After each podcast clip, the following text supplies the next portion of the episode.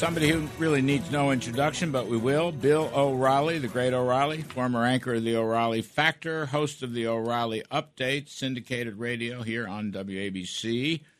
And um, he's got another killing book. It says here the 12th in the killing series, Killing the Legends, The Lethal Danger of Celebrity. So, Bill, thank you for giving us some time. I'm sure this thing's going to shoot up to the top of the bestseller list as always. I've read, you know, I think I've read every one. I really do. Question is why? Well, I appreciate that, you know, and I know how busy you are. You know, this is we've had 18 number one bestsellers. We hope that Killing the Legends will make it 19. Um, different book. Yeah, that's what I was going to Uh, ask. That's why Yeah. this one? Why this one? because social history is largely ignored by historians. They're kind of snobby, and uh, you know, when I'm talking to him, I go, "Yeah, Elvis and John Lennon, Muhammad Ali, all changed the way Americans lived." In a historical way, and they go, "Well, what about Millard Fillmore?" And I go, oh, "We can get to Millard later."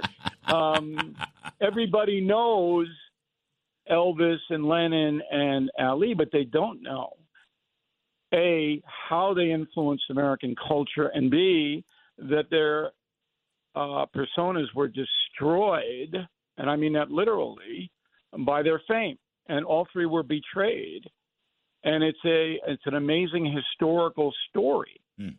So uh, you and I are contemporaries. I mean, we were around uh, in the '60s, right? You were you were Yes. bopping around, right? Yes, yes, sir. Yes, sir. I was in college in the '60s. Look, I'm so old, but I, I didn't even know Millard Fillmore. He's one of the few I missed. Yeah, Millard was a president. Uh, didn't get a lot done, but he's there. I have a, actually a signed picture of Millard. But anyway, uh, in the 50s, uh, after World War II, Dwight Eisenhower president, we were a conformist country. Everybody looked the same, sound the same. TV was just coming in. Everybody watched Milton Berle or whatever it may be, Ed Sullivan show. All of a sudden, out of Tupelo, Mississippi, comes a teenager, recently graduated high school, but certainly not sophisticated, had no connections, and he gets a guest shot on Ed Sullivan, and in six minutes, he crashes the entire American culture Mm. by singing Hound Dog and writhing around. yes. And the next day, pastors are saying that Elvis Presley is an agent of Satan. Oh. Parents are telling their young boys, you can't slick your hair back, wear a leather jacket, sneer at me. And the whole culture changes. Rock and roll comes in, rebellion comes in. Uh, and that was because of one man, Hmm. Elvis Presley. What an amazing historical achievement. Then the Beatles show up in 64. From 64 to 69, American culture changes again dramatically sex, drugs, rock and roll, which is what we have now. Hmm. The Beatles were the spear point on that. Magical Mystery Tour, Sergeant Pepper. At the same time, Muhammad Ali is changing the face of dissent in America by refusing to go to Vietnam and be inducted into the armed forces, and by bringing civil rights to a to a people who were desperately looking for a hero, African Americans. All of this is going on at the same time. Hmm. It's an incredible historical story. And then you combine it with the unbelievable personal story of these three, and you have Killing the Legends. all of them fell prey to drugs. And you talk about the managers. Uh, I, you know what? I want to tell you. One, I, I read this book uh, coming home from California last night. Uh, so I went through it. I do not like this, uh, whatever her name is, Yoko Ono. I think she was a bad player. I don't, and I think she hated this country. I don't know John Lennon. I mean, the, I loved the Beatles when the Beatles were the Beatles, but the, she, I see her as evil. Uh, Yoko Ono, evil, and she wrecked John I Lennon. Uh, yeah, I didn't see it that way. Um, number one, Muhammad Ali never took drugs. Presley killed himself on drugs. Had Yeah. to know he was doing it. Had to be self-destructive. He basically said, "I give up. I want to check out," Mm. and he killed himself. Mm.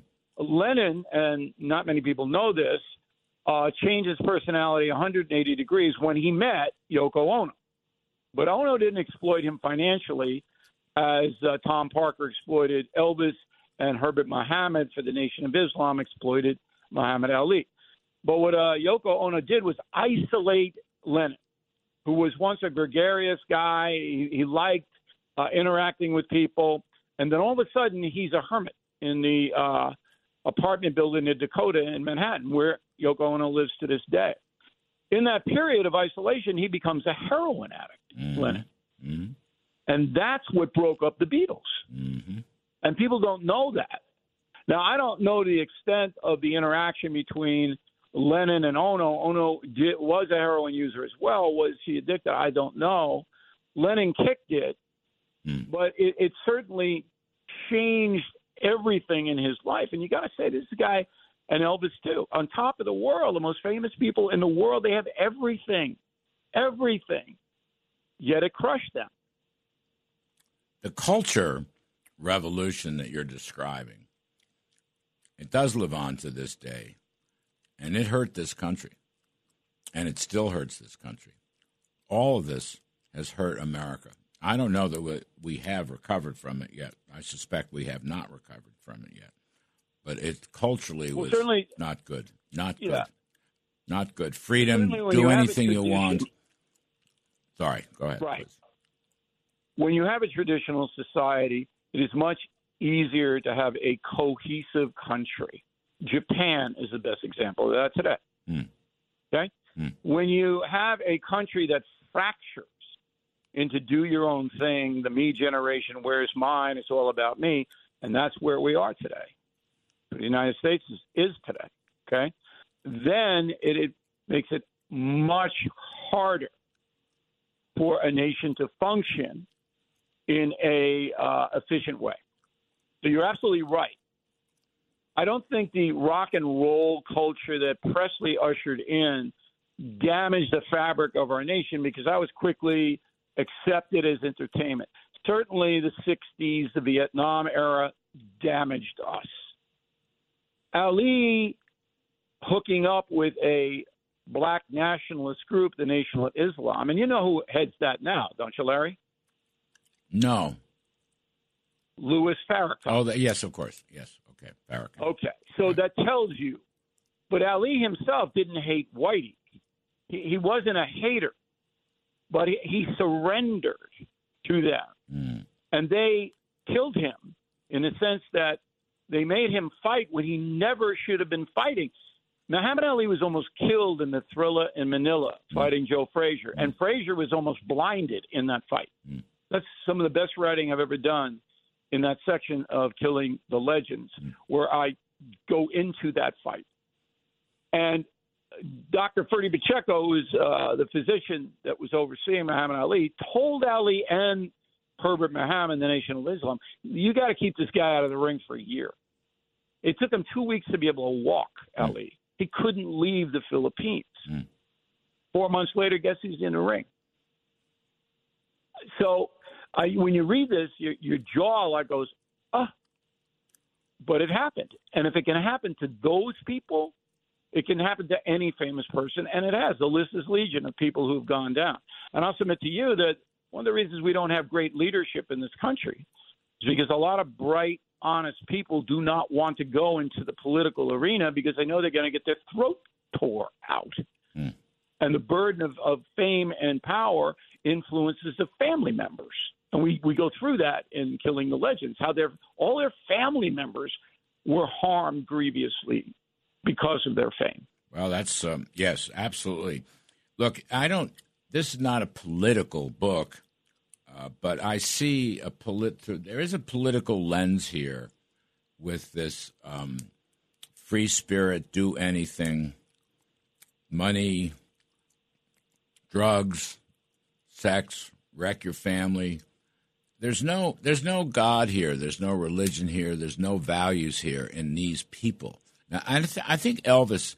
I don't know. I have some sympathy for the Elvis story, even though his stupid manager ruined his life.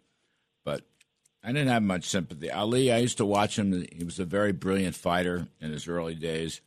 But you know, Bill, I, th- this is a cultural disintegration, and I think the left in this country continues to hang on to that and, and even even furthers it, even extends it. There's just no religious background. We were talking about this earlier. I was out in California getting this Bill Buckley Award, and we talked about it out there. You can't have a healthy society without some religion and some belief in your God. I'm not proposing a specific religion, but but part of the book, running through this book, there's no grounding. There's no spiritual grounding for any of these people. It's interesting because um, I see it the way you see it, but I don't put a religion on it. I put a code of morality on it, mm. right and wrong. Right. Good. So yes. in the fifties, uh, everybody will okay. This the Ten Commandments are that's what we do. That's what we do. Mm. Um, nation overwhelmingly Christian. This is stealing is wrong. Okay, mm. lying is wrong. Mm-hmm. Taking narcotics, intoxicating yourself, that's wrong, and that was widely accepted. That's what disappeared.